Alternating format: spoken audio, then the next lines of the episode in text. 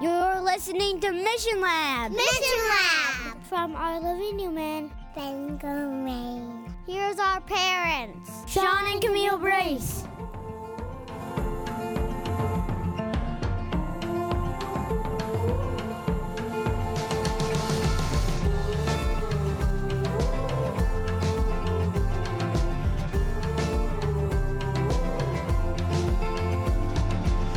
Hello, everybody. Welcome back to Mission Lab. This is episode 95 entitled Teach Us to Pray. I hope you are doing well. It feels like it's been a few weeks since I was with you guys, or at least since I've recorded an episode.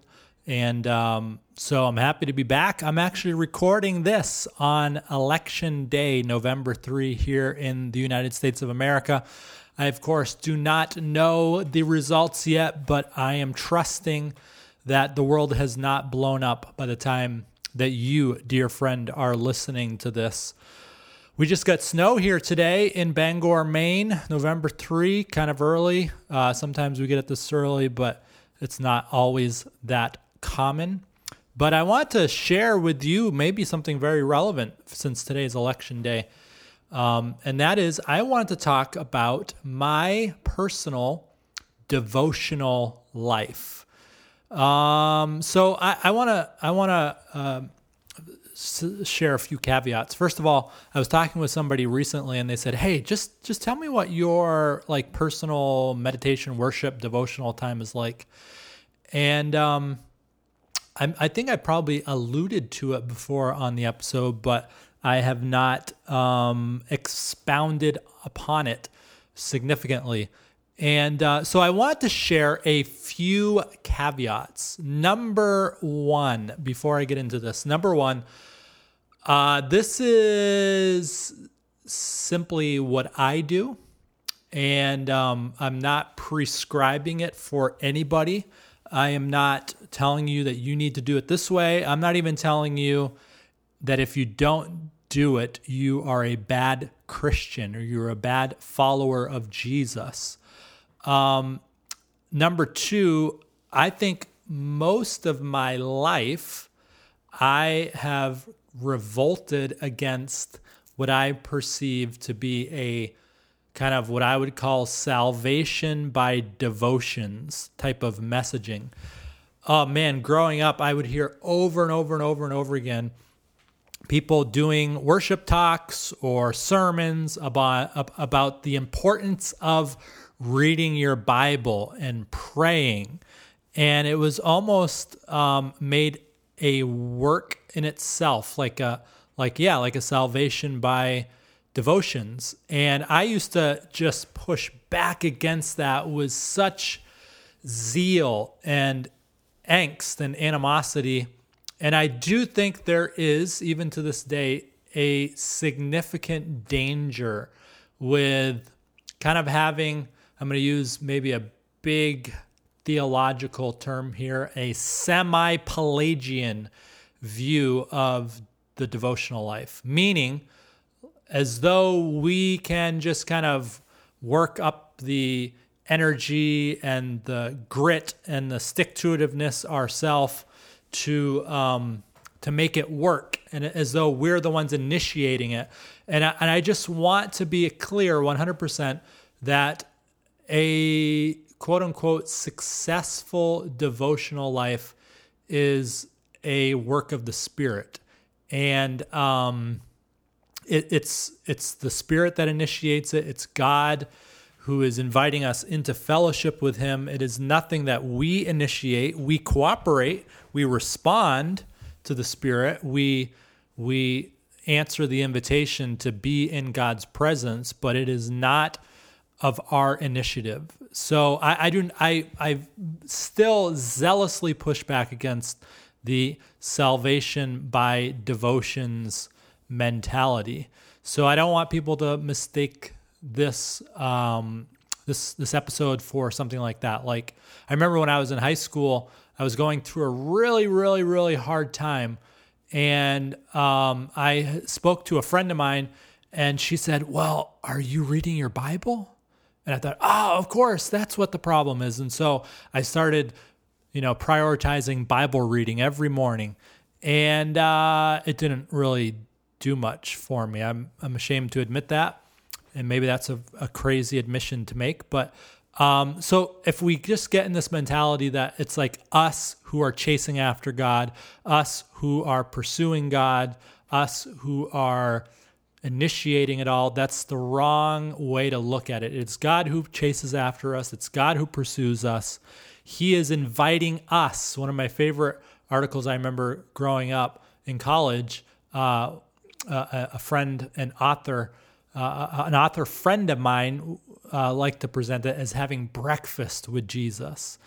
Uh, he invites us to the table with him, and that presents a whole different uh, perspective.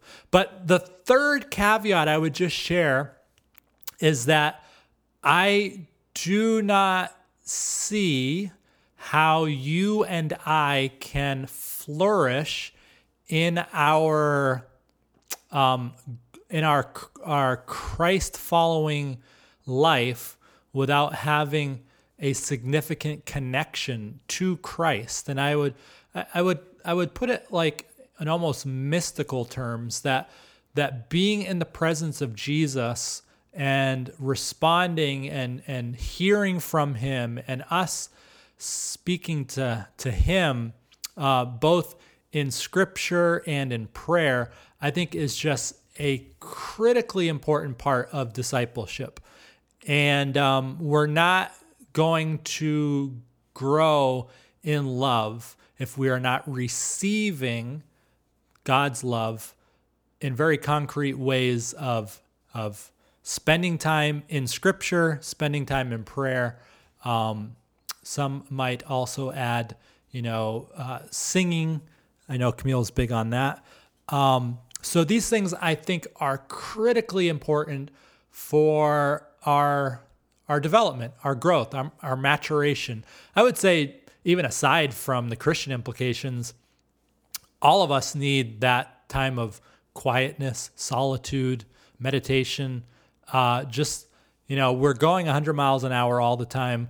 And when we're not, we're watching Netflix and we're on our phone. So being able to slow down and and experience solitude meditation, being able to just spend a lot of time like vegging out um, and not having these other demands um, that are always chasing after us, I think is critically important. But I would say, of course, from the perspective of, perspective of a Jesus follower, it is all the more important that you and I are beholding the love of Jesus. And we do that through scripture, we do that through prayer, we do that through, um, yeah, responding and spending time in Christian fellowship as well, of course. Um, so that with all with all those caveats out of the way, I just want to share with you, and, and maybe the last one is is that this is not a guilt trip. Um, I don't know, maybe that was my first one. I'm trying to think back to what I said already. Uh, but this is not a guilt trip. I used to, and I'll explain this a little bit going forward, but I used to experience a lot of guilt and shame over my my very what I perceive to be pitiful, quote unquote, devotional life. And again, I think a lot of that is the way God is presented to us. Like we have this picture of God where He is, um, you know, He's more upset with us than any other emotion we think of Him as having.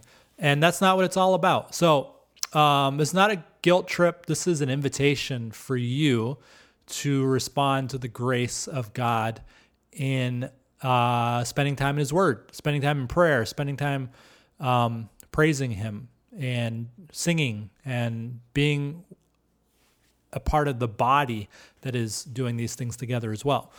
So let me just sort of explain to you the history of my own life of personal worship. So I would say for most of my life, I had a very, very poor personal worship life. And, and I'm I'm almost hesitant to use the term devotional life because I don't know. It, I, it just there's so much baggage actually in my mind because I've heard that so many times. Um, so my life in scripture and in prayer especially was very weak and it was a point of great guilt and shame and this carried over into um, when i was a pastor I, I would say probably for the first oh five seven years as a pastor um, i had a what I would call a terrible prayer life. And it was so inconsistent. I would have good times of prayer, uh, but most of the time it was like I, I, I was always so um, driven by getting other things accomplished when I woke up in the morning that um, I would just kind of, oh, don't have enough time, other more important things happening. And it wasn't like I was even consciously doing that. I was just like so drawn to get all these other things done because I, I I've become obsessed with them, whether it was writing a book or you know preparing sermons or whatever. Like I would be so um, energetic for those things that I would just like, no, no, I can't stop to to, to focus on these other things because that would take up too much time. And then, quite honestly, I just never felt like I had a strong connection. I never felt like I knew how to pray whenever I would try it, like I maybe you, you're familiar with this, I would um I would literally like not time my prayers, but I would be on my knees and like every two minutes, like look up the clock. Okay, good. I've I've gone three minutes now, or oh, oh good. You know, I've gone twelve minutes, or I've run out of things to say, and man, I only went seven minutes today. That's pretty bad. And um, I just, yeah, I felt like so much guilt and shame over my weak, pathetic prayer life. I, I always, um, for the most part, did a little better scripturally. I've always been um, curious about scriptural, you know, themes and ideas. So that had always been a little stronger. But even there, again, um, it wasn't consistent. It wasn't. It wasn't really flourishing. And um, so it was, yeah, just this constant cycle of guilt and shame and, you know, not good enough um, with my devotional life. And then I honestly pinpoint the turning point of my devotional life was probably six or seven years ago, my prayer life especially there's this unbelievable transition that happened where I went from my scripture prayer meditation time as being a chore to it being a an absolute necessity.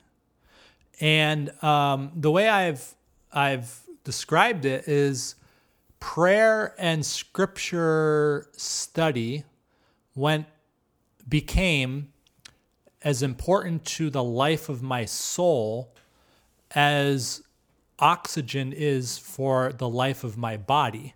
Like it just, I needed it so much. It was so critical to my survival and well being. And it's, it's interesting. I think my, um, part of the transition also saw the the foundation of my devotional life going from reading scripture and then having my prayers be informed by scripture to the opposite where prayer became my foundation and reading scripture then became an act of prayer. So scripture previously used to be more of a academic exercise for me. And you know i'd come up with oh interesting and fascinating theological insights that sometimes kind of penetrated my heart. But now it went from that to it being an act of prayer. As well, where I'm reading scripture primarily, first and foremost, to be transformed. So what happened is I, and I think I've explained this before, I um, went, what I was preparing to do is to apply to some PhD programs in uh, Old Testament studies. and I was applying to all of these top level programs that were long shots. And sure enough, I did not get in. And the very last rejection letter I received, it was from Harvard University, of all places. And I, I, I found, I, I received that rejection letter, and it was so um, discouraging that I just crashed to my knees. I remember to this day up in my bedroom, I crashed to my knees and I just could not understand what God was doing. I could not understand where things were going. I didn't know what He wanted of me and what His plans were. And I just felt so incredibly helpless. And I said, God, man, I I don't I don't know how I can survive without casting my helpless self on you. And from that point on, it, like I said, it became prayer and that time with Christ, mediated by the Spirit, became such an absolute necessity for me that I could not start my day with any significant um, inspiration or passion without having that important extended time in scripture and in prayer. And um, yeah, from that point on, and what also happened interestingly was I transitioned in my thinking from if I miss a day, or never mind, miss many days, um, when I would return to it, it was like overwhelming, overwhelming feelings of guilt and shame. Like almost like I show up again and God's like, "Oh, it's you again. Where have you been?" That's what that's what I used to be like. Whereas now, if I miss a day, which happens, um, I don't have those feelings of guilt anymore because, you know, I know God's understanding, and I'm I, I just experience like disappointment, and I experience to some degree a lack of of um, cohesiveness in my own heart and life. And so I know that that time is is as much about well, not as much. It's way more about um, transformation than it is like getting brownie points with God. Like, okay, yep, you had it. You know, four out of five days this week, or five out of seven days, good. You know, that's an A plus or whatever. Like, God's not up there grading us on our the quality of our devotional life. Um, he wants to transform us. He wants us to be made into his image. So now, now, um, I went from very sporadically having devotional time to probably most weeks, six out of seven days, where I'm having at least an hour or two. If I if I don't get at least an hour, I feel like it's almost not worth my time. Although I am growing in that as well, um, because I yeah literally used to think, well, if I don't have two hours, it doesn't feel effective, and now I'm learning to um, yeah just just to grow in my awareness of God's presence when I'm with Him, even for a little amount of time. So, but but I will say this, like I'll, I put it this way sometimes, like I feel like it takes me like two hours a day to get converted, and um, I'm not again, I'm not prescribing this for anybody else. This is just me. This is just me. If you're not doing that, don't feel any shame or guilt. Uh, so, but just just with me, like I need that amount of time to really get into the rhythm of the Spirit. And um, so, you know, some people will, will say to me, "Well, what do I what do I do? My prayer life isn't that strong. It's not that healthy. What do I do? How do I make my prayer life better?" And I honestly feel like you will never have a a a flourishing prayer life until and unless you come to a deep sense of your helplessness. That's that's what prayer is to me. It's it's the cry of the helpless. One Norwegian theologian said that um, that uh, only those who are helpless can truly pray. So so I literally will say, well, I'm not I, I can't tell you how to pray, but I'll pray that you feel helpless, and then when you're helpless, you'll know how to pray. Um, it, that that's what it is. It's like a deep sense of helplessness as as a helpless soul is reaching out to God, asking for His Spirit and asking for His transformation. So, um, so yeah, so that's me. I um, that's that's just the way you know I need to have it arranged, and um, I think of of what Ellen White has said uh, someplace. She said basically, don't come out of your prayer closet until you feel like you've been, you know, strengthened by God to face your day. And so I I, I need to have that that time of long prayer in Scripture. So this is what I do. This is what I do. Again, this is not prescriptive. This is simply 100% descriptive. Okay. One of the keys as well that I've found to the my my increased power in prayer is I actually have a prayer journal. Okay? A prayer journal. Now I'm a writer, so I'm I'm sure that, you know, that that I'm partial to this approach because I'm a writer and some of you are not writers and that's okay. But I I would I would invite you to give it a shot, okay? So I actually have journals that I write in with a pen. Sometimes uh, occasionally, I don't do it as much as I used to, but I used to do it on the computer as well. Um, that also can be uh, one way of doing it. But I like to do it with a pen and and and a notebook. And uh, just me, I don't have any fancy notebook. It's like one of those spiral binder things that you can buy at Walmart for 88 cents. And so I just, what I do now, this is, the, this is the rhythm I've gotten into is at the very beginning of my time. Now let me also let me also say this.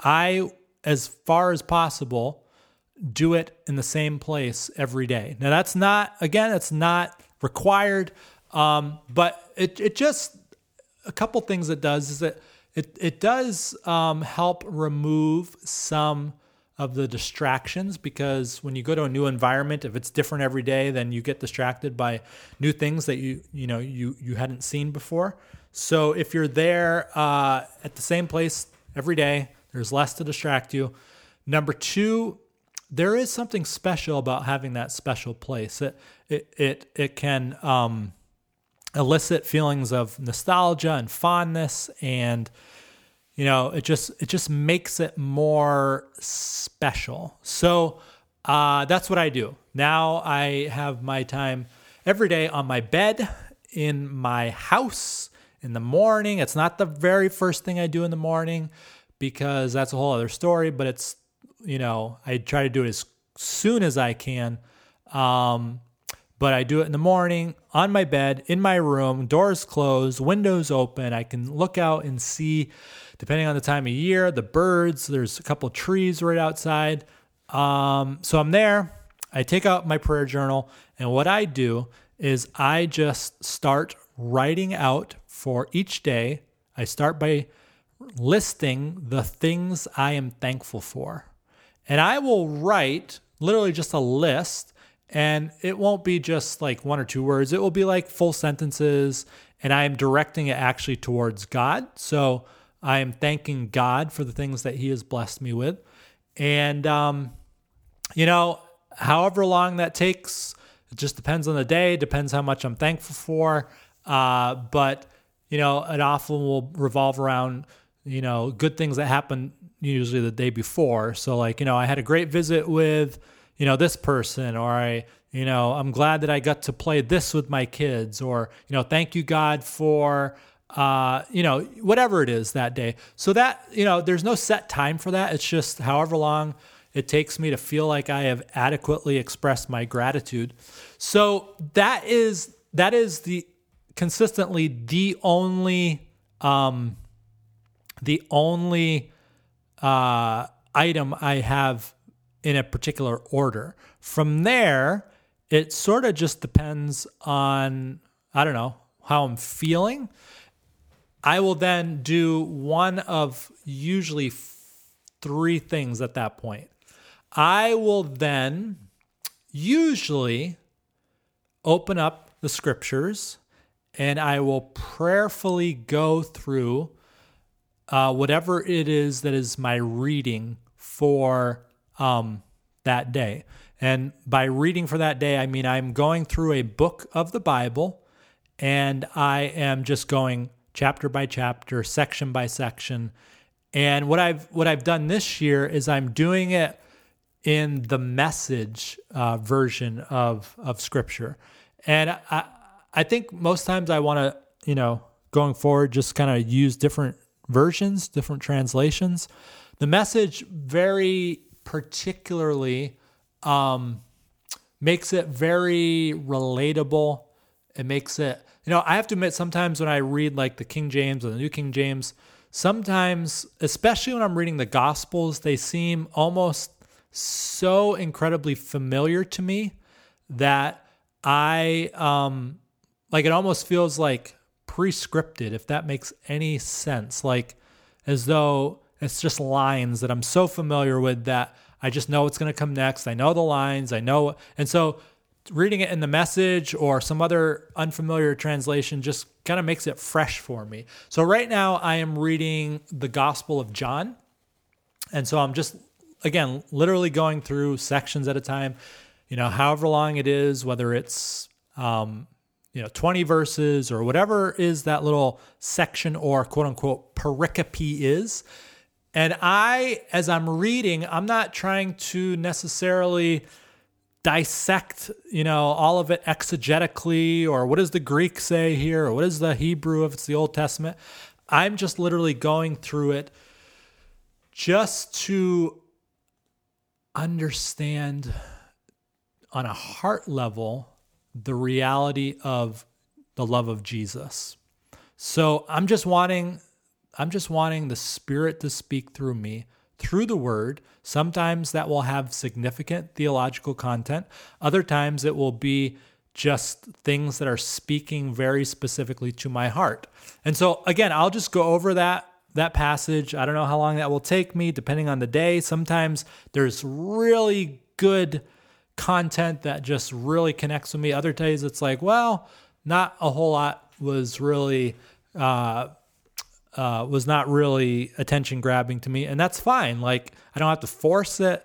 I don't have to try to look for something that's not there. I am just allowing the Spirit to speak through me uh, through through the Scriptures. So again, that may be uh, it may be 10 minutes, it may be 30 minutes. Sometimes there, there's stuff I find that's just like so incredibly transformative that you know, I'm there for a while. So, um, so then usually from there, I will probably go to my old prayer journals. So this is such a cr- incredibly significant part of my devotional life. Um, I have all these prayer journals that, even though I wasn't really strong um, on my prayer life in years past, I did start writing a prayer journal in 2003. Actually, when Camille and I, the very first week we started dating, actually, the week before we started dating, I started a prayer journal. And so I will just go in chronological order. I will, and I'll go through them. And I think it's probably a couple times I've gone through them now. I just started doing this probably a year, a year and a half ago. But this has been so incredibly important and transformative for my my devotional life. So I'll just go through my prayer journal and I should hasten to add that even though I start with Thanksgivings, a lot of times it starts getting into concerns, requests, stresses, anxieties. If I don't get to it at that point, I often will get to it later on. I'll return to writing out these things. But um, so so I just start reading through my prayer journal, and I might read one entry. Usually it's a lot more than that, but I might read five entries, ten entries. They're dated, you know, and I, I this is the only way, and I, and I know this may sound strange, um, and maybe troubling to some people, almost sacrilegious, but I, I honestly feel like when I read my old prayer journal, it feels to me like I am reading scripture. Again, I know that might sound strange, that might sound troubling or sacrilegious, but in some ways, I feel like it is scripture, God's scripture to me personally, because what I'm doing is I am I am remembering. I'm or I'm not remembering. I'm I'm my prayer journal is allowing me to remember the ways that God has led me in the past, the ways that God has answered prayers in the past, reminding me of all the ways he's led. And oftentimes it will buoy my spirits and I'll be like in a funk and I'll be like, you know, forgetting that God has blessed me. And I'll, I'll look back and I'll see all the ways he has blessed me. And I'm like, oh, okay, okay, everything's going to be okay. I was stressing out about this and it was really silly of, me, silly of me to stress out because I know like two months later this happened, which just I mean, this happens over and over and over and over again. It just reminds me to not be so uptight and anxious. What I've I just articulated this a few weeks ago, but reading that prayer journal, it made, it made me realize that just about everything in life, nothing in life is as big a deal as I think it is in the moment. So anyway, when I when I read that, it's um, just really um, really inspiring to me. And so I would highly, if if you take nothing else, uh, just take this away from it. D- try try doing a prayer journal. Try writing it out, dating it, listing the things you're thankful for, listing the things that are stressing you out. Um, having a conversation with God, literally like write a letter as though you're writing to a friend, like God is your friend. Just, dear God, how are you? This is what's happened to me. It'll be such an incredible blessing to you when you go back and revisit those later, which is really interesting because a lot of times when I read things I've written in the past, I kind of get embarrassed by them. And whether it's books or articles, and I'm like, oh man, how silly was I back then? For some reason, when I read this prayer journal, it's the exact opposite. I it kind of reminds me because I kind of get down on myself, thinking that I have all sorts of um, impure motives and like I'm always selfish. I don't know. This prayer journal just reminds me that um, it's to to be gracious with myself, to realize that, um, like, I'm not saying I'm perfect, but it does remind me that it, I feel like I've at least been genuine and sincere in my desire to follow Jesus. So it's been a really, really helpful reminder. So, anyway, that's what I do. I'll read my prayer journal and um, I'll be inspired. And oftentimes that will just, sometimes as well, and this happened just this week, actually just yesterday, I'll come across a Bible verse that I had quoted back in 2007, for example. And that Bible verse is like just the verse that I need for today. So it's just kind of cool how God uh, kind of uses our own testimony to to remind us of His provision. So that is so incredibly important for me. So then I do that. So then next, uh, what I will often do is I uh, will I, I usually am reading one book by Ellen White at any given moment. So I'm just, you know, so incredibly blessed by her ministry and her writings. And so it's almost always that at any given moment I'm reading I'm reading one of her books in my worship time. And um, I don't always get to, to, to her books, but because sometimes whatever comes before takes up actually like a lot of time. Uh, but I often will read her uh, her book. Right now, I'm actually reading The Great Controversy, and um, that has been a blessing. It's you know there's parts of it that are challenging, uh, but it is it is good. So I'll do that, and then um, I must hasten to add this. A lot of times, all right, this is I'm just going to be open and honest with you here. A lot of times, I start to get a little tired and I'm sitting on the bed in the winter, the heater is on, and my little space heater. And I do not have any guilt about saying that I will take a little nap, That's right. Hopefully, Camille doesn't hear this, but I will take a nap sometimes. Um, and, you know what? That's an act of worship. That's an act of worship, resting in Jesus. Uh, so that's not always, but sometimes I do 10, 15, 20 minute nap. Um, so that's, yeah, that's all part of it. So then after, actually, something I've started recently doing is I have, um, I've actually recommitted myself to the posture of kneeling in prayer. And so just recently, I've started at the end when I'm now focused on more of intercession and petitioning and asking of God. I will get on my knees beside my bed and I will also speak out loud verbally my prayers of intercession. And um, that's where I'm interceding for specific people that I'm praying for. I will intercede for, you know, other needs that are um, are relevant. And so, yeah, I'll just literally be on my knees. Um, I've been I've been claiming the promise recently. Again, I just found this in Great Controversy, page 525. Ellen White says it is a part of God's plan to grant us in answer to the prayer of faith that which he would not bestow did we not thus ask so i'm claiming that promise i'm asking god for some very specific things and i trust that he will answer them uh, according to his will there are some things that i ask for that god knows would not be for my benefit and so he just says i have something better for you there are other things that i will pray for that he does know would be to my benefit. And he then grants them simply because I've asked. And um, there's a whole lot of things that he doesn't grant me because I don't ask for them.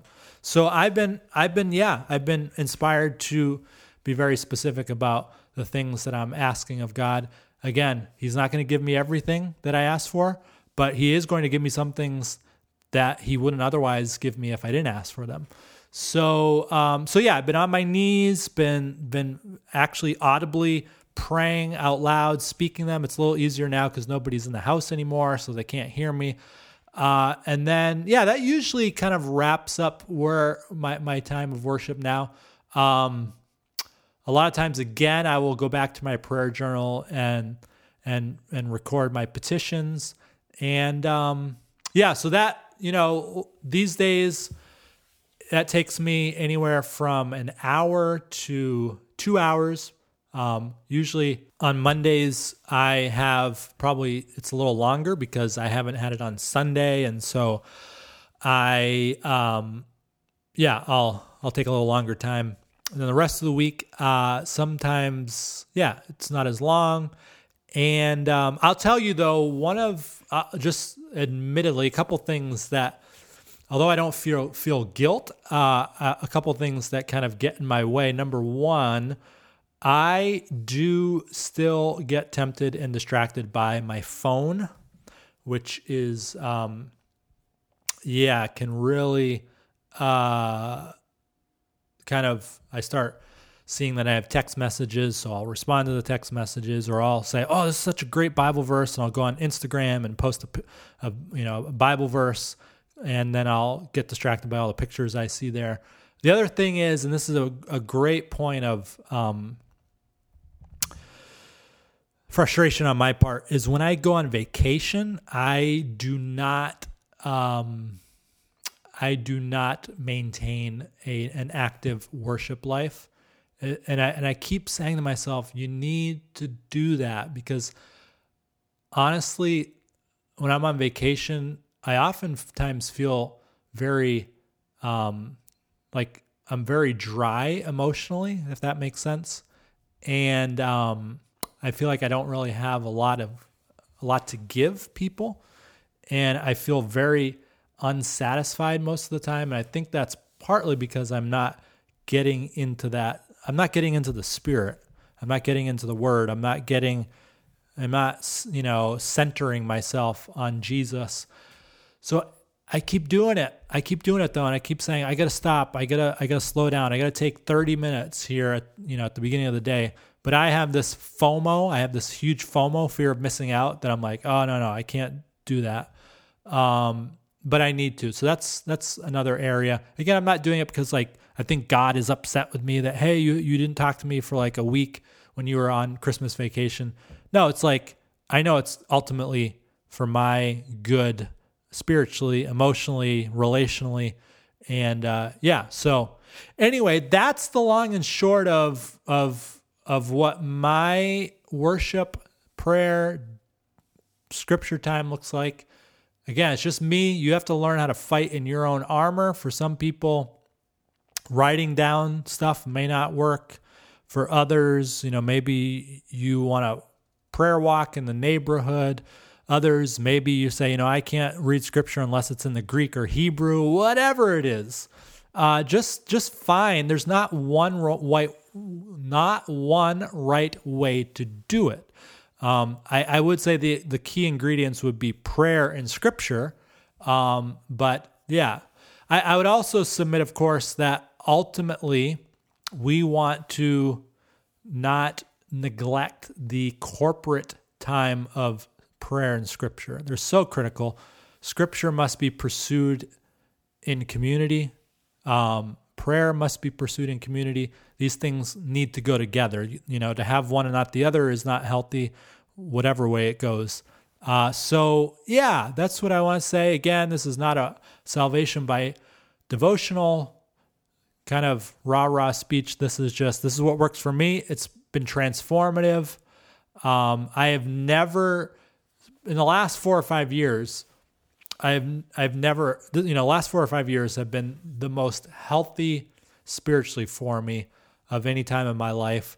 I I I, sense that my connection to Christ in His Word in prayer ha, has never been healthier, and um, it's just like I said, I can't survive without it. I honestly cannot survive without it, and so it's so incredibly important to me, and um, so that's my invitation to you. Give it a shot, however it looks. Don't have to put a time limit on it. Don't have to put a time expectation. Don't have to do it exactly as anyone else does it. Just find what works for you and how you can uh, walk in the rhythm of the Spirit and grow in likeness to Jesus. So if you have any questions, send me an email, shawnbrace at gmail.com. Thanks, guys, for listening. Hopefully, this was helpful for you, and have a wonderful day. Thank you for listening to Mission Lab. Our theme song is Portland Hike by Tiny Music. Additional editing by Chris Ergang. Follow us on Twitter at MLab Podcast.